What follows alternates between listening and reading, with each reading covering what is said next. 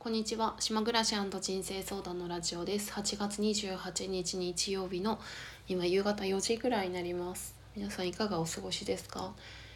まあ、こちらの島はここ1週間ぐらいで急に涼しくなったような感じでずっと私は家でノースリーブを着てたんですけど昨日とか今日の日中ぐらいまではノースリーブじゃなくて T シャツ半袖を着たりあとは朝は半袖でも寒くて長袖を羽織ったりとかしてたんだけどなんか午後からすごく暑くなって今またノースリーブになっている。今日は雑談なんですけど今日は朝6時45分ぐらいに起きてそうだよね。今年度から土日でも特にこの春夏そうだよね。なんか目が覚めるのが早くなってあんま働いてないから多分体が疲れてないっていうのもあるんでしょうけど。6時45分に起きてで休みの日にその早起きした時に結構その15分ぐらい散歩に行くことがここ1ヶ月ぐらいはよくあったんだけども今日は珍しく車を出して崖の上に3ヶ月ぶりぐらいに行ってすごく景色が綺麗なところがあるんですけどあのそこで雲を見ようと思って雲を見に行ったんですよね。雲って外空に浮かぶ雲ですね。旅の時に読んでたウィリアム・レーネンさんの本「あなたの潜在力を120%活用する方法」っていう本の中にあの雲を30分間見るっていうワークが載っててでまあこの話前したけどなかなか雲をさ30分見る機会ってないよねと思ってでそれでなんとなく思い出して気が向いたから行ってみたんだよね。で雲がいっぱいあったんだけど すでに日差しも強くなり始めていてで崖の上で牛とか馬がいるんですけど牛もなんか座って海を見てて私もベンチに座って雲をじっと見て最初崖の上に着いた時どの雲にしようかなと思って 別に1個に決めなくてもいいんだけどどの雲にしようかなって思いながらこう見てでも全体的に見てたり。で意外と30分見れるなっていう結論になって途中でベンチに寝っ転がってゴロンってして空を見たりしてまあ誰もいなくて。んでまあでも思ったのはやっぱりすごく自分が今考えてることとか悩んでることであったりとかそういうのがすごくこう思考がこう言葉が頭に浮かぶというかね。だから頭が空っぽみたいにはなることができなかったんですけどでできなかったしすごく気分が変わったとかはないけど、まあ、雲を見るという新しいうん、趣味じゃないけど たまにはそういうことをしてもいいのかなって思いました。それで、まあ、今日も今日も全体的になんとか落ち込んでるムードなんですけどなんかいくつか気づいたこととか自分の気持ちのこととかってそれはあの仙台の友人で7月にもあったんですけどその方はスピリチュアル系の友達で前の会社の人なんですけど結構勘が鋭かったりこう見えたりするんだけどなんかその人が最近私にボトルに石を詰めてそこに香りアロマとか香水であったりとかそういうのを入れたものを送ってくれてそれも最近使ってたりでお礼の手紙を書いたりする中の流れの中で昨日その LINE をもらってなんか会話の中で私の前世が私って私ですね純子ですね。私の前世がなんかどこかの民族で、えー、植物とか動物の角とかを使って占いをしてたり祈祷をしてたんじゃないかっていう その単なる、まあ、そのかその人の、まあ、空想っていうか感じてることなんだけどっていうのことを言われてでまあ、なんでその話になったかっていうと私が最近そのオラクルカードを初めて買ったとかチャネリングしてるとかなんかそういう話を手紙に書いたからそれのお返事としてそれをもらってだからそういうスピリチュアルなことをしていくっていうのは私の純子さんのうんなんだろう原点に帰っていくというかまああと私がチャクラが閉じてるっていう話もしたのでそういうことをしていくことによってチャクラもきっと開いていくと思うよみたいなそんなことを書いてくれてでなんか私はそういうメッセージをもらってすごく嬉しかったんですよね。でなんかその LINE のやり取りをその昨晩から私は今日の朝に返事をしたんだけどもその時になんかふと思ったことがあって私ねここ数ヶ月1年とかかもしれないんだけど友達って全然いらないなって思ってるんですよ。思ってたんですよ。なんか友達と何かしたいとか友達にがいなくて寂しいとか一切思わなくてなんかそれって仙台にいた時は全くない感情で本当島に来てからなんですけどなんかこんなこと言うと寂しく思われちゃうかもしれないけど全然そんなことなくてああの私ここの島で自分が島を出た時にまたわざわざ会いたいなとか連絡取りたいなって思う人一人もいないんですよね。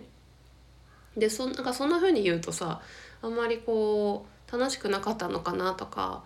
あのなんかあんまり友達なんだろう人とコミュニケーションしてないのかなって思うと思うんですけどパッと聞いた時に。なんか全然そんなことなくて 例えばなんだけど飲み会しようと思ったり誰かに誰かを紹介しようと思ったらなんかいくらでも人がいるっていうか、まあ、ある意味狭い環境だからこそ学校みたいな感じで、まあ、みんな友達といえば友達だし友達いないといえばいないしみたいな感じなのね。だから全然その寂しさとかっていうのはなくってなんかこちらに来て本当に思ったことは私の場合は人生に必要なのは、まあ、いくつかある中で友人ではなくて話し相手だと思ってるんですね。でそれって高齢者とかも一緒だと思っていて独居老人なんか孤独とかそういう問題ってあるじゃない？別に友達じゃなくて話し相手がいるだけで全然いいと思うんだよね。で女性は結構そういうのが上手だからそういうなんだろう会合に出たりとか集まりに出たりするけど男性はそれが苦手だからなんか孤独になりがちとかよく言うじゃん。それと一緒でだから私は仙台でそれを仙台での私だったらそれがた飲み友達だったんですよね。それは約束して会う人じゃなくて飲み屋に行けばいる人たちっていうことで、まあ、中にはたまに連絡取り合って飲み行くこともあったけどなんかそういう関係性が自分にとってはすごく楽でそれがない濃い友達がいないからこそ自由でいられるなっていうのもあったのね例えば島にすごくもうあの仲いい人がいて別れるのが寂しいとか、まあ、仙台の時は結構それあったなと思うんですけどなんかいつでも離れられるよみたいなそういうあの自由さがいいなと思っていて。であこの話前したかどうかちょっと覚えてないんですけどこの7月に高校生と対談する機会があってその子があの親友が欲しいっていう話をしていてなんか自分が親友って呼べる存在ができたことが一回もないって言ってで友達も少ないって言っていて自分にとって例えば A さんという人が私にとっての一番の友達だと思っていても A さんにとって私は一番じゃないって言ってたんですね。A さんにとっては数ある友達の一人だけど私には A さんしかいないみたいな。なんかそういうこと言っててさ親友が欲しいって言ってて。でそれめっちゃわかるんだよね。私もその高校とか中学高校大大学じゃ大学行ってないあの えっと若い時20代とか。若い時って結構それ思ってたなと思って。結婚式に呼ぶ人いないとか。ピンポン鳴ったんでちょっと止めます。えっ、ー、とまたじゃあ喋り始めますね。ピンポンはちょっと集金だったんですけどこのあのどのぐらいのレベルの田舎だとそうなのか分かんないんだけどこういう集金があるんですよね。こうやっぱりあの高齢化社会で、えー、高齢化率が65歳以上が45%以上とかだといろいろななんかこういう集金でもしないと回っていかないっていうかさそのなんだろう町の自治が。ちょっとまあまあそれはいいとして。えー、っと何の話してたんだっけ？もう分かんなくなっちゃった。あそう友達の話だ。それついてね。あのー、その子がそのそうそう親友が欲しいっていう話があって私もそれをすごく思ってた時期があったの。私の親友って誰なんだろうとか親友いないなとか。でそれで寂しいなって思ったこともあって友達は常にいたんですよね。で割とあのクラスの中でも目立つ方だった目立つというかそういうなんか賑やかなグループに所属してたりとかそういうそんなに悩んでたわけではないけれどもそういう思い私もあってまあでもその高校生と対談した時に「なんかそういう存在っていますか?」とかって聞かれた時に「え友達いないよ」って言って「うん友達欲しいと思わないな」みたいななんかそういうまあ私もその若い頃は思ったけど今は全くそうあの友達な友達は必要ないと思ってるっていう 話をしていてですごいそれその考えがすごく新鮮っていうかさ彼女にとってはねあそういう人もいるんだみたいな思ったみたいだけどさ。でねで今話したいことはそそそうじゃなくてっていう考えを私がもともと持っていてで私はなんか今島で暮らしてるけどなんかまだ外に出てもコンクリートがあるしスーパー行けば誰かに会ったり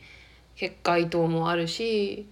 あのお散歩しようと思ってもなんか人目が気になったりとかななんか自分の理想と違うっていうももっと自然の中でもっとリラックスしたいっていうのがあるんだけど自分が望んでる自然が近くにない。住んでる場所に。っていうのがあるんですよねだから私はもっとなんか山奥とかで暮らしてみたいなっていうなんか願望があるわけよ。でそうすればもっと人間がいなくて、まあ、寂しいって思うかもしれないけどもっと人がいないとこに行きたいっていうのは結構ここ何ヶ月かで思ってたわけね。でしかも友達なんか別にいらないしみたいななんかでコミュニケーションとか人間とのその心の通い合いで幸せになるとかそんなのはもちろん分かってるし自分の中の大切なものでもあるんですけどこういう音声配信をね聞いてもらったりとか1対1で話をしてすごく心が通じ合うとかそれはもちろん私にとってすごい大きい喜びなんだけど友達とはまた違うっていう話であってなんだけどなんだけど今日その仙台の友人仙台の友人と LINE してた時に。なんかすごくその嬉しい気持ちになってかけてもらった言葉に対してあなんかいいなと思ったんですよそういうのが。で私がなんかいいなとか嬉しいなって思うのって結構その仙台の友達とのやり取りが多いなって思うんですよね。まあ、あとはこの音声配信とか湖のホームページを通じてとかリアルなあんまり島の人とのやり取りだとそんなに自分の心に響くことってななかったなと思ってだからその嬉しいやり取りをした時にあ私も本当はこういうなんか自分のことを分かってくれたり気持ちが通じ合う友達っていたら楽しいんだなって 思ったんだよね。なんかだからいらないって思ってたけど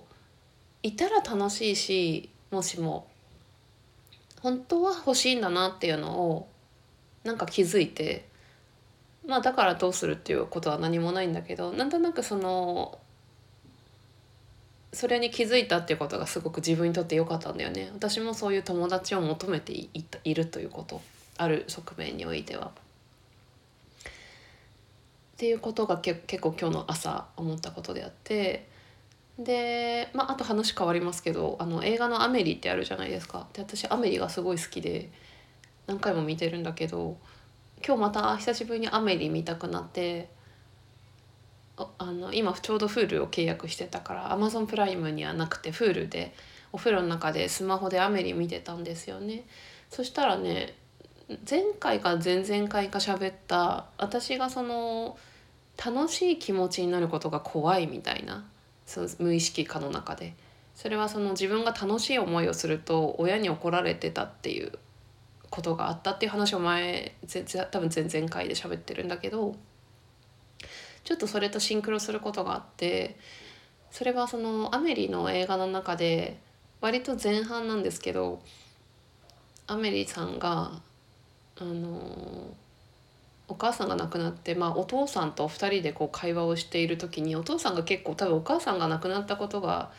お母さんお父さんにとっては奥様ですね。奥様が亡くなったことがきっかけで前からなんかななんか引きこもりがちになってお庭をきれいにしたりとかそういう家のことは好きなんだけど全然出かけたりしなくてなんかそれをアメリがこう心配してなんかもっと人生を楽しんだらみたいなこの村を出て旅行でも行ったらいいんじゃない？とかそういう話をお父さんにしたらしたんだけど全然なんかうーんみたいな感じで。でも自分も若い頃はお母さん奥さんと一緒によく旅行行ってたなと思ってなみたいな話をしてでもお前が病弱だったからアメリがもともとその心臓が弱いっていうふうにお父さんが誤解していて学校にも行かせてなかったんですけどお前が病弱だったからそういう旅行にも行けなくなったみたいな。っていうことを言ってで何気ないシーンなんですよすごい綺麗なシーンでなんかご飯食べながらか映像も美しいし全然悲しいシーンじゃないんだけどそれって結構ひどいよなって 思うじゃんなんか客観的に聞いたらね悲しいシーンじゃないんだけどだってさ自分のせいでお父さんが楽しめなかったっていう自分が病弱だからお父さんは旅行に行けずに楽しいことが全然できなかったみたいな。それって私がこの間ラジオで言った自分がまあ自分が楽しいっていうのとそのお父さんが楽しいっていうのが主語が違うからちょっと意味が違うけれども同じようなこうまあ罪悪感というか私のせいでみたいななんかブロックみたいなのができていくなっていうのを今までアメリを見てそそこで気づいたことは一回もなかったんだけどなんか今日改めてそこで思ってだから本当にいい映画って何度見てもそういういろいろなこう発見が各所からあるのですごいなって思います。あといくつか話したいことあったんだけど何だったっけかなうんさっき結構びっくりすることして自分で髪の毛切ったんですよ。さっき。それででなんかラジオ喋ろうかなと思ったんだけど。私は結構髪が長くて、まあ、今はロングとセミロングの間ぐらいですかね。あの、まあ、鎖骨鎖骨ってどれだろう。鎖骨の下、うん。まあ、胸の辺りまであるんだけど5センチぐらい髪を切ってなんか結構自由な気分になったんだよね。自分で髪切って。なんか私はその島に来た時にやっぱり暮らしとかお金の使い方とかをこうスローダウンしたいっていう思いがあってそれは今も変わってないんだけどなるべくその定期的なコンスタントにかかる出費っていうのは抑えたいなって思っていてで私の場合結構その美容室代っていうのがかかるんですよね。多分1年間で3万ぐらいはかかってるんじゃないかなって思うんだけど私にとっては今のその暮らしの中ではその美容室のお金って結構大きなお金であってでまあ、3ヶ月に1回ぐらい行ってんのかな。でその度にまあ1万円ぐらいですよね。でしかもね私美容室が苦手なんですよ昔から。もう座ってるのも嫌だし会話するのも面倒くさいし雑誌を読まなきゃいけないムードになるのも嫌だし。まあでも今島では知り合いにやってもらってるからその辺の仙台にいた時よりはストレスは圧倒的に少ないんですけどそれでも毎回2時間ぐらいかかるしさで自分で切ったらさ10分で終わったんだよね。まあいつもカラーリングとかもして時間がかかってるのもあるけどえこれ10分でできんじゃんって 思ってさでねなんで髪切ろうかって思ったかっていうともともと自分で髪を切れるっていいなって思っててなんかそれの一個の理由としてその広島のムームさんっていうユニットがいて、まあ、何度かこの方の名前出してますけどあのその人たちが夫婦2人で年間100万円で生活してるんですよね。まあ、自給自足的な生活をしていてでその人の、まあ、YouTube もあるんですけどあの髪の毛は自分で切ってるっていう話をしててさで奥さんの方はしかもショートカットなんですよねショートカットで自分で切る あ自分で切るの結構難しいと思うんだけど自分で切ってるって言っててだからいいなって思ってたのね前から。でさっきたまたまちょっとアメリカに住んでるとある方のあのブログを読んでいたらなんか日記の中にねさりげなくお風呂に入る前に髪を切ってみたいなのが出てきてえ自分で髪切ってんだと思って そうしかもさりげなくお風呂に入る前とかさそのあでなんかそれ見た瞬間あなんか自分で髪切ったら楽しそうとか面白そうだなと思ってで私はもともと髪を切るハサミは持ってたし前髪はしょっちゅうしょっちゅう自分で切ってたんですよ。であとは20代の頃に1回だけ結構性格が衝動的な部分があるので急に思い立ってロングヘアからあのショートカットにしたことがあって自分で。ちょっとその後美容室行ったと思うんですけど自分でショートカットにしたんですよ。だから前例はあったわけだけどさあれからもうだって15年以上経っててやってみたら結構できたっていうことで、まあ、ちょっと失敗したんですけど失敗したのは5センチぐらい切ろうと思ったのに最初の一手が10センチぐらい切っちゃって顔の横だけ短くなっちゃってどうやって切ったかっていうとね洗面所に新聞紙を敷き別に何もビニールとかかぶらず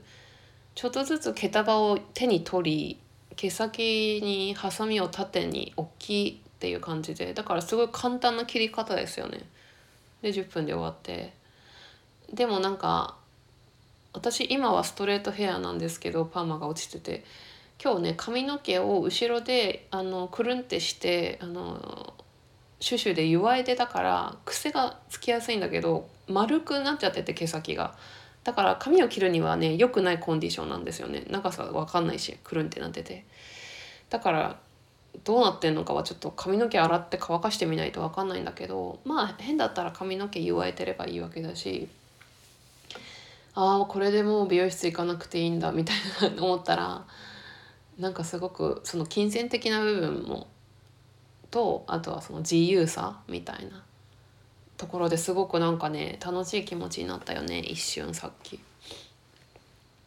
これが継続していったら面白いなって思います。あとはそれにちょっと近い話かもしれないけどこの間の金曜日のおばざさんをあの昨日今日にかけて聞いてたんだけどなんか無人島に10個も物を持っていくとしたら今バタンってしたんですけどスリッパの音なんだけど。の 10, 10個ものを持っていくとしたら何がいいですかっていうお題であの次回メール募集みたいな感じで。でスーさんは、まあ、結構すごいちゃんと考えてて例えばあの、えーと、サバイバルナイフとかビニールシートとかなんか火をつけるやつとか薬箱セットとかあとは赤のえー、ペンキ？それは SOS とかを書くためのなんかペンキかなんかでとか言っててんで私はちゃんとは考えてないんだけどちゃんとは考えてないんだけどパッとその瞬間にその質問があった瞬間に出てきたのはまずは本を5冊ぐらい持ってきたいなって思ったんですよね。絶対的になんか精神的に不安定になるだろうからなんか漫画とかなんかリラックスできそうな本を持ってきたいなって 思ったんだよね。なんかそういうのはその話題に出てなかったからね人によってその何を大事にしているかっていうのが全然違っていて、ね、逆にスーさんじゃなくて美香さんの方はもういなんかすぐにでも島から出るから何でしたっけ、まあ、あまり現実的じゃないなんかボーイスカウトとか自衛隊とか言ってたんだけどとにかくスーさんはそこで生き延びるために火を起こす方法であったり、えー、雨風をしのぐ方法であったりを考えるけど美香さんは一切それはないって言っててもうすぐにでも死んでもいいからあの自分でもう船を漕いであの出ていくみたいな話をしていてなんか面白いなって思いました皆さんはいかがでしょうか？なんか1個って言うとね難しいから10個って言われると結構現実的に考えるし10個あったら結構生きていけるなっていうふうに思うよね。なんか楽器とかもあってもいいなって思う思ったかな。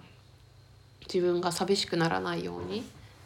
あの映画の「キャストアウェイ」でしたっけタイトル。あれでねその無人島に漂陸して漂着？漂陸？してで途中でバスケットボールが流れてきたゴミのやつにこう目を描いて友達みたいにしてたっていう話があるけどやっぱああいう風にさやっぱり自分の気持ちを落ち着かせるためにはそういうまああれは友達っていう友達がバスケットボール友達みたいにしてたけど自分の心をいかに平穏に保つかっていうところやっぱり私の場合は考えるなーって思いました。何かノートにブログのノートに記事を書きたいなーって思ってるんだけど今までで一番多分期間が空いてて去年の7月6月から書き始めて今3週間多分間が空いてて多分今までで一番間が空いてるんですけどなんか音声でこういうふうに気持ちをあの発信するのは何も準備がいらないしすぐできるし自分にとってはすごい楽なんだけどなんか文章っていうとかしこまってしまってでも今日久しぶりにあの湖のホームページのトップページに今月に1回7月からメッセージを書いていて月末に。で今日2回目でそれをやったんですけど最近思ってたこととかインナーチャイルドのこのラジオで話してる話とかインナーチャイルドの、えー、自分はその楽しさが怖いみたいなこととかあとはその両親にしてもらった嬉しいこととかあそれは書いてないか。なんかまあそういう一見ネガティブな話を文章として書くとなんかすごく良かったといいなと思って何がいいかってねななんかね綺麗なんですよね。仕上がりが 綺麗に見えるんですよね。なんかその自分の思いがこう消化されていくっていう消化っていうのはあの昇る花の方の消化ですね。消化っていう発音ですか？消化されていくっていうかこう芸術化されていくみたいな。今だって私はすごくなんか海の底にいるみたいな気分なんだけど話してれば楽になるし。あ今すごい思い出したことがある今この瞬間に。去年の5月にそのさっき名前出したムームーの趣里さんっていう方にセッションをしてもらったんですけどその時にあの自分の人生を芸術化していくのがいいって言われてすごく素敵だなと思ったけど思思いました。思ってまあじあの現実的に何をしたらいいかっていうのわからないけどそのやっぱ一番大事なことってそういうふうに自分で決めるとか考えるとか感じるっていうことだと思うんで、まあ、例えば私は私の人生を芸術化していきますみたいな私の人生は芸術ですみたいなそういう思いを持ってることが一番重要であるから、まあ、あんまりまだその考えはなかったんだけどでもその今日文章を書いたことと今喋ったことで私は私の人生を芸術にしていきますっていうアファメーション、うん、が浮かんでなんかそれその気持ちを大事にしたいなって今この瞬間に思いました。えー、4時半になりますね。30分ぐらい喋ったのか。なんか体を動かしたいから家の中で掃除でもしたいんだけど部屋が綺麗だから押し入れの中開けたりしてみようかな。はい。じゃあ以上です、えー、聞いてくださってありがとうございました。